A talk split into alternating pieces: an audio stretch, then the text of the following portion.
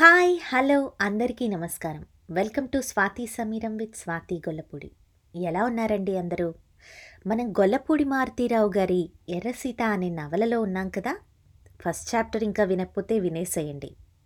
అలాగే ఇవాళ మనం సెకండ్ చాప్టర్లోకి వచ్చేసాము. లాస్ట్ చాప్టర్లో అయితే ఎర్రసీత గురించి కొంచెం ఇంట్రడక్షన్ మనం తెలుసుకున్నాము. అసలు ఈ ఎర్రసీత అనే అమ్మాయి ఎందుకు అమెరికాకి వెళ్ళింది? అక్కడ ఈ బాబీ వెంకట్రావు ఇలా రకరకాల క్యారెక్టర్స్ పరిచయం అయ్యారు స్టోరీలో. వాళ్ళ గురించి కూడా తెలుసుకున్నాము. పదండి మరి. సెకండ్ చాప్టర్లో ఏమేం వినబోతున్నామో చూసేద్దాం. అడవి పువ్వుకు ఉన్న అందం తోటలో పువ్వుకి రాదు. ఆ పువ్వులో పొగరు సహజత్వం నిగారింపు నిర్లక్ష్యం. ఇన్ని కనిపిస్తాయి. సీత చక్కగా వికసించిన అడవి పువ్వు. ఆమెలో అందరూ చూస్తూ ఉండగానే ఆడవాళ్ళు బుగ్గలు నొక్కుకొని రెండోసారి చూసేలాగా స్త్రీత్వపు లక్షణాలు దూసుకొని నిలదొక్కున్నాయి. సీతకి పద్నాలుగొచ్చేసరికి మగాళ్ళు రెండోసారి చూసేలాగా ఆడవాళ్ళు చూసి ఈర్షపడేలాగా ఏపుగా పెరిగింది. ఆ తర్వాత చిన్నమ్మ ఎన్నడూ కూతుర్ని ఎర్రమ్మ అని పిలవలేదు.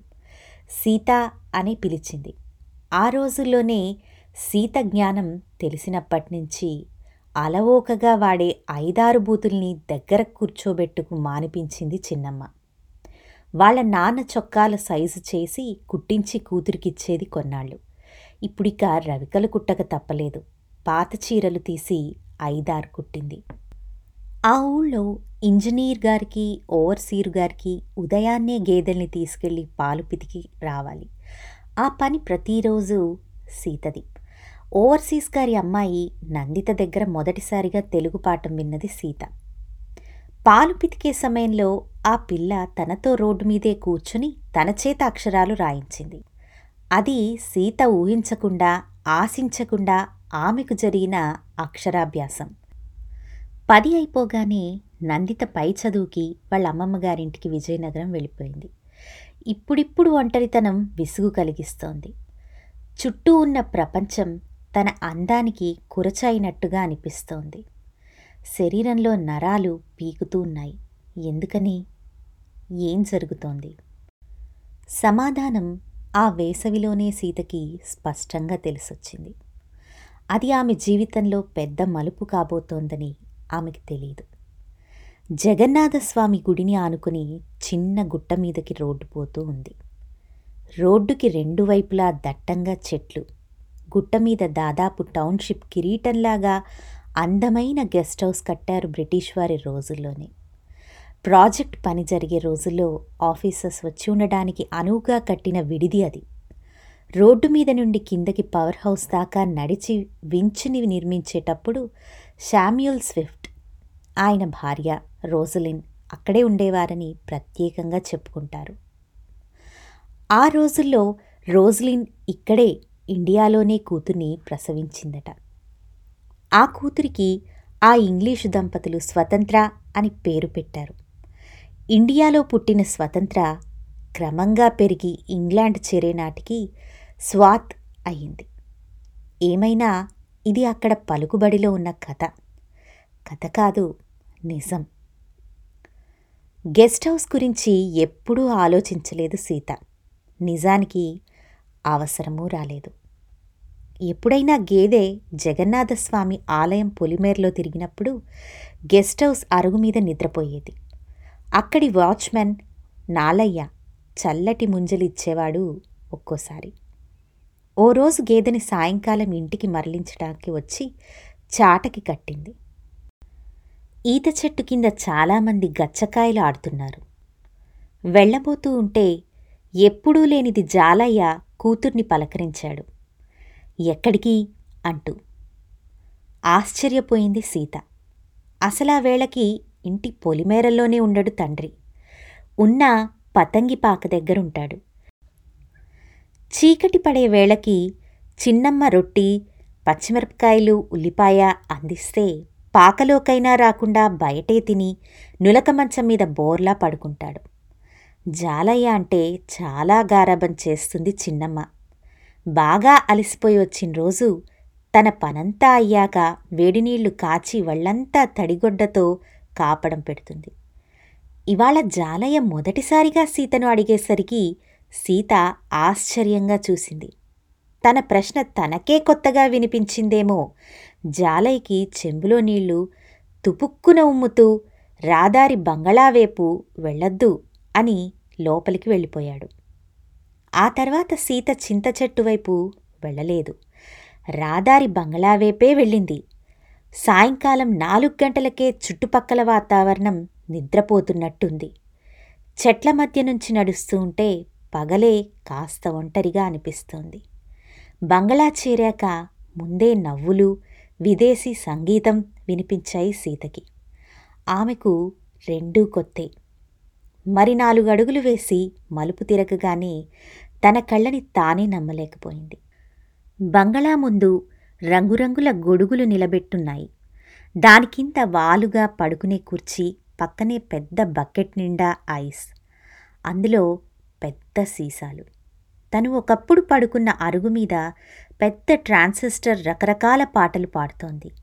ఆ వాతావరణాన్ని సీత ఎప్పుడూ చూడలేదు. తనకి తెలియకుండానే ఆ దృశ్యం వైపు అడుగులు వేసింది. ఉన్నెట్టుండి ఉప్పెనలాగా బంగళా వెనక నుండి ఇద్దరొచ్చారు. ఒక అబ్బాయి ఒక అమ్మాయి. ఇద్దరూ దాదాపు శరీరానికి అంటుకుపోయిన చిన్న లాగుల్లో ఉన్నారు. ఇద్దరూ బనీన్లతోనే ఉన్నారు. ఇద్దరూ నల్ల కళ్ళద్దాలు పెట్టుకున్నారు. శరీరాన్ని పట్టి చూస్తే తప్ప తెలియనంతగా ఇద్దరూ మగాళ్ళలాగానే ఉన్నారు. కాస్త తేరిపారా చూస్తే తప్ప వారు ఆడ మగ అని గుర్తుపట్టలేదు సీత. ఎన్నడూ ఈ ప్రపంచాన్ని చూడలేదు. ఆమెకి సినిమాలు తెలియవు ఇంగ్లీష్ పాటలు తెలియవు. ఈ వాతావరణం అసలే తెలీదు అలా మగాడు ఆడపిల్లని ఎత్తుకోవడం తెలీదు. ఆ దృశ్యాన్ని చూస్తూ సీత వణికింది.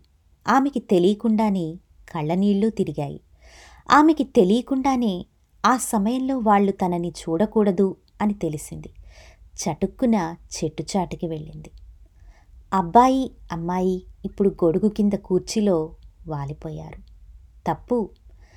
కుర్రాడు వాలిపోయాడు. అతని మీద ఆమె వాలిపోయింది. సంగీతం వరస మారింది ఇద్దరూ పక్కనున్న బకెట్లోంచి సీసా తీసి అలానే తాగుతున్నారు. సీతకి ఆ దృశ్యం చాలా ముచ్చటగా అనిపించింది. అదేదో తను ఊహించని గొప్ప ప్రపంచంలాగా కనిపించింది. ఆ ఆడపిల్ల ముందు చూసిన కంటే చాలా గొప్పగా అందంగా కనిపించింది. బనీన్లోంచి ఆ కుర్రాడి శరీరం పొంగుతోంది. ఇలాంటి ఆనందం ఉంటుంది అని సీతకి అస్సలు తెలియదు వాళ్ళిద్దరి మాటలు సరిగ్గా బోధపడడం లేదు. అలా ఎంతసేపు వాళ్ళని చూస్తూ కూర్చుని ఉందో తనకే తెలీదు. గొడుగు మీద పడుతున్న సాయంకాలపు నీరెండ క్రమంగా పల్చబడి మెల్లగా చీకటి తెరలు ముసురుకోవడం ఆమెకి తెలీదు. ఉన్నట్టుండి బంగళా వరండాలో దీపాలు వెలిగాయి. కుర్చీలో ఉన్న ఇద్దరూ తేరుకున్నారు. ఆ అమ్మాయి అతన్ని వాటేసుకునే బంగళా మెట్లెక్కింది. ఇద్దరూ లోపలికి బయలుదేరారు.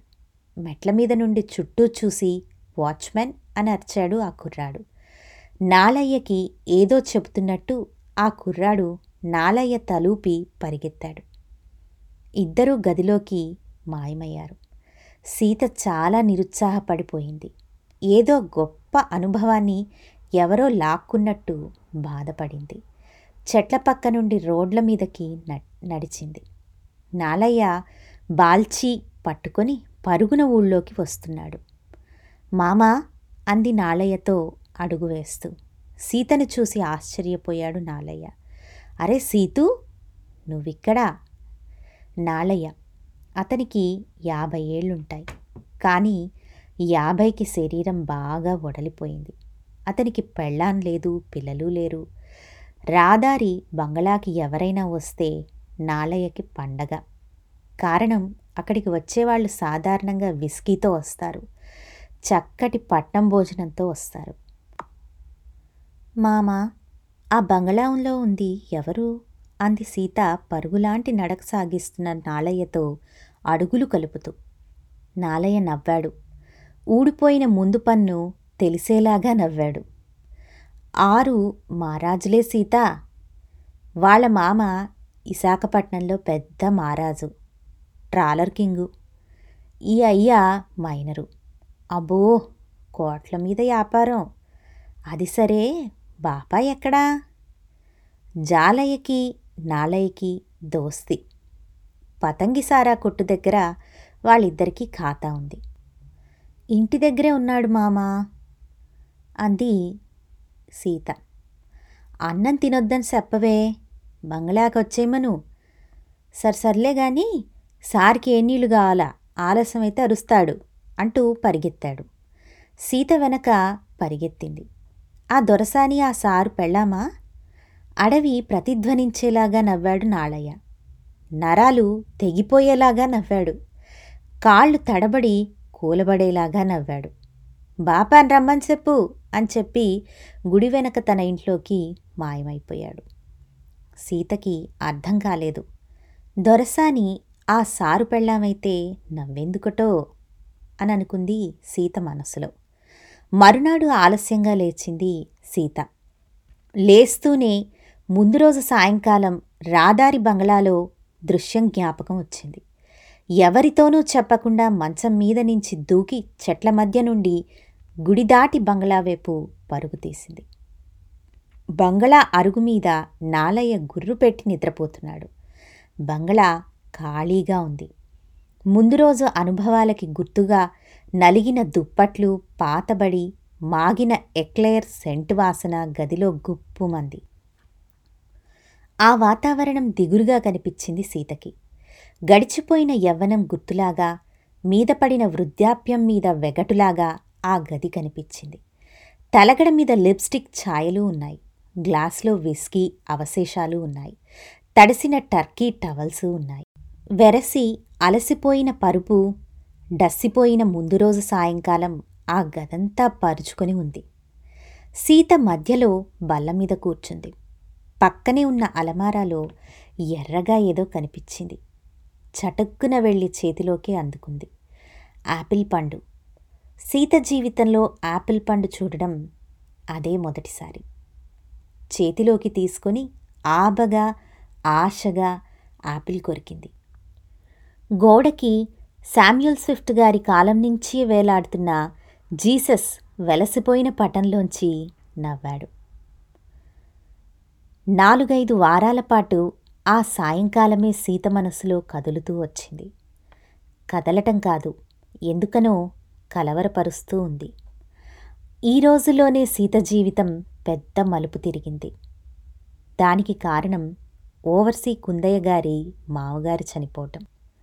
కుందయ్య గారికి మావగారి మీద అతని బతుకున్న కొడుకుల మీద ఏ కోశాన గౌరవం లేదు.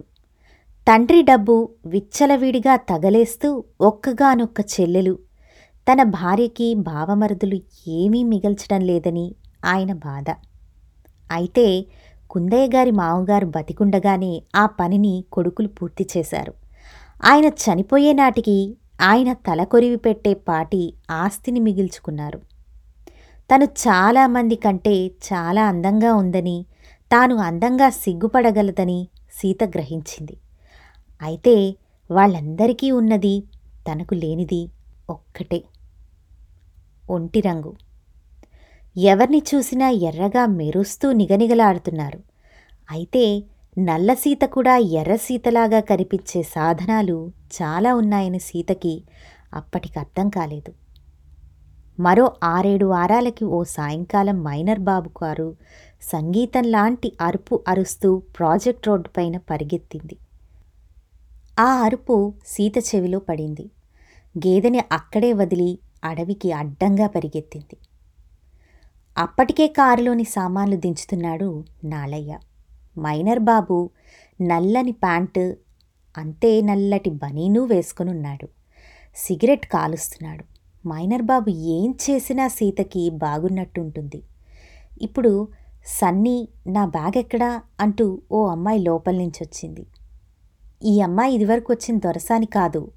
ఇలా ఇద్దరిని చూడడం రుచిగా ఉంది. నా బ్యాగ్ ఎక్కడా అందులో నా బ్యాండ్ అంటోంది ఆ అమ్మాయి. ఏ రాస్కెల్ అంది కెవ్వుమంటూ. సీత శరీరం కెవ్వుమంది. ఏమైనా మైనర్ బాబు చాలా అదృష్టవంతుడని తేల్చుకుంది సీత. భోజనం అయ్యాక సీతకి నిద్ర పట్టలేదు. ఓ రాత్రప్పుడు ఎన్నడూ చేయని సాహసం చేసింది. సీత మెల్లగా చిన్నమ్మ పక్క నుంచి లేచి వీధిలోకి వచ్చింది మరెప్పుడైనా ఆ సమయంలో ఆ వీధి ఎవరైనా బయట పెట్టేది. అంతకుముందు మూడు రోజుల క్రితమే ప్రాజెక్ట్ కార్మికుడు జనాని తీసుకెళ్ళి కోరాపుట్ ఆసుపత్రిలో చేర్చారు. అయినా ఇప్పుడు ఆలోచనలు లేవు. సరాసరి రాధారి బంగళా వైపు నడిచింది. ఎందుకు? ఏం చేస్తుంది? బంగ్లాలోంచి సంగీతం వినిపిస్తోంది. కీచురాళ్ళు తప్ప ఏ శబ్దమూ లేదు. బంగ్లాకి దూరంగా చింత చెట్టు అరుగు మీద నాలయ్య గుర్రు పెట్టి నిద్రపోతున్నాడు. అతని పక్క ఖాళీ అయిన సీసా తెలుస్తూ ఉంది. బంగ్లా కిటికీ దగ్గర కూర్చింది. మైనర్ బాబు కొత్త గోదరసాని మత్తుగా నిద్రపోతున్నారు. ఆ విధంగా వారిని అలా చూసేసరికి సీత విస్తుపోయింది. అలా ఎంతసేపు నిలబడిందో తెలియదు ఉన్నట్టుండి తన మీద చేయి పడింది. కెవ్వుమని ఇటు తిరిగింది. మందుమత్తులో లేకపోతే మైనర్ బాబు దొరసాని లేచేవాళ్ళే. నిద్రలో కదిలారంతే. చీకట్లో తన చెయ్యి మీద చేయి వేసిన తండ్రిని గుర్తుపట్టింది. జాలయ్య కూడా బాగా తాగున్నాడు. ఇక్కడికి ఎందుకు వచ్చావు అన్నాడు మత్తుగా కానీ కటువుగా. సీత ఇప్పుడు మొదటి యాపిల్ తిన్న మనిషి మైనర్ బాబుని దొరసాన్ని చూసిన మనిషి అబద్ధం చెప్పడం అంత కష్టం కాదు. నీకోసమే నాన్న అమ్మ పంపింది అంది. సరే పద అంటూ తూలాడు జాలయ్య. తండ్రి చేతిని భుజం మీద వేసుకుని నడిపించుకొచ్చింది సీత. ఇంటి దగ్గర చిన్నమ్మ సీత కోసం ఎదురుచూస్తుంది. ఎక్కడికెళ్ళావే? అంది భయం భయంగా. నాన్న కోసం అంది. నాన్న కోసం నేనెళ్ళమన్నానా నిన్ను? జాలయ్య ఆశ్చర్యంగా కూతుర్ని చూశాడు. చిన్నమ్మ భర్తని లోపలికి తీసుకెళ్ళలేదు. సీతని తీసుకెళ్ళి తన పక్కలో పడుకోబెట్టుకుంది. ఇప్పుడిప్పుడు సన్నీ బంగళాకి రావడం ఎక్కువైపోయింది. ఊళ్ళో కూడా సన్నీ గురించి మాట్లాడుకోవడము ఎక్కువైపోయింది. కొందరలా రావడాన్ని వ్యతిరేకించారు. ప్రాజెక్ట్ అధికారులకి చెప్పాలి అన్నారు. అయితే పరోక్షంగా సీత ప్రత్యక్షంగా నాళయ్య సమర్థించారు. వాళ్ళు పెద్దవాళ్ళు.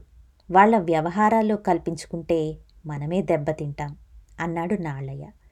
అయినా ప్రాజెక్ట్లో పని చేసుకునే మగాళ్ళకి రాదారి బంగళా వ్యవహారాల్లో తలదూర్చేంత తీరిక లేదు. ఆరున్నరకి ఇల్లు చేరిన తర్వాత ఎనిమిది గంటలకి వాళ్ళ రోజు ముగుస్తుంది. సన్నీ రోజు ప్రారంభమవుతుంది. రాను రాను సన్నీ సీత మనసులో హీరో అయి కూర్చున్నాడు. ఓ రోజు పరాకుగా గేదె మీద కూర్చుని పాటలు పాడుకుంటూ రోడ్డు మీద వెళ్తోంది సీత.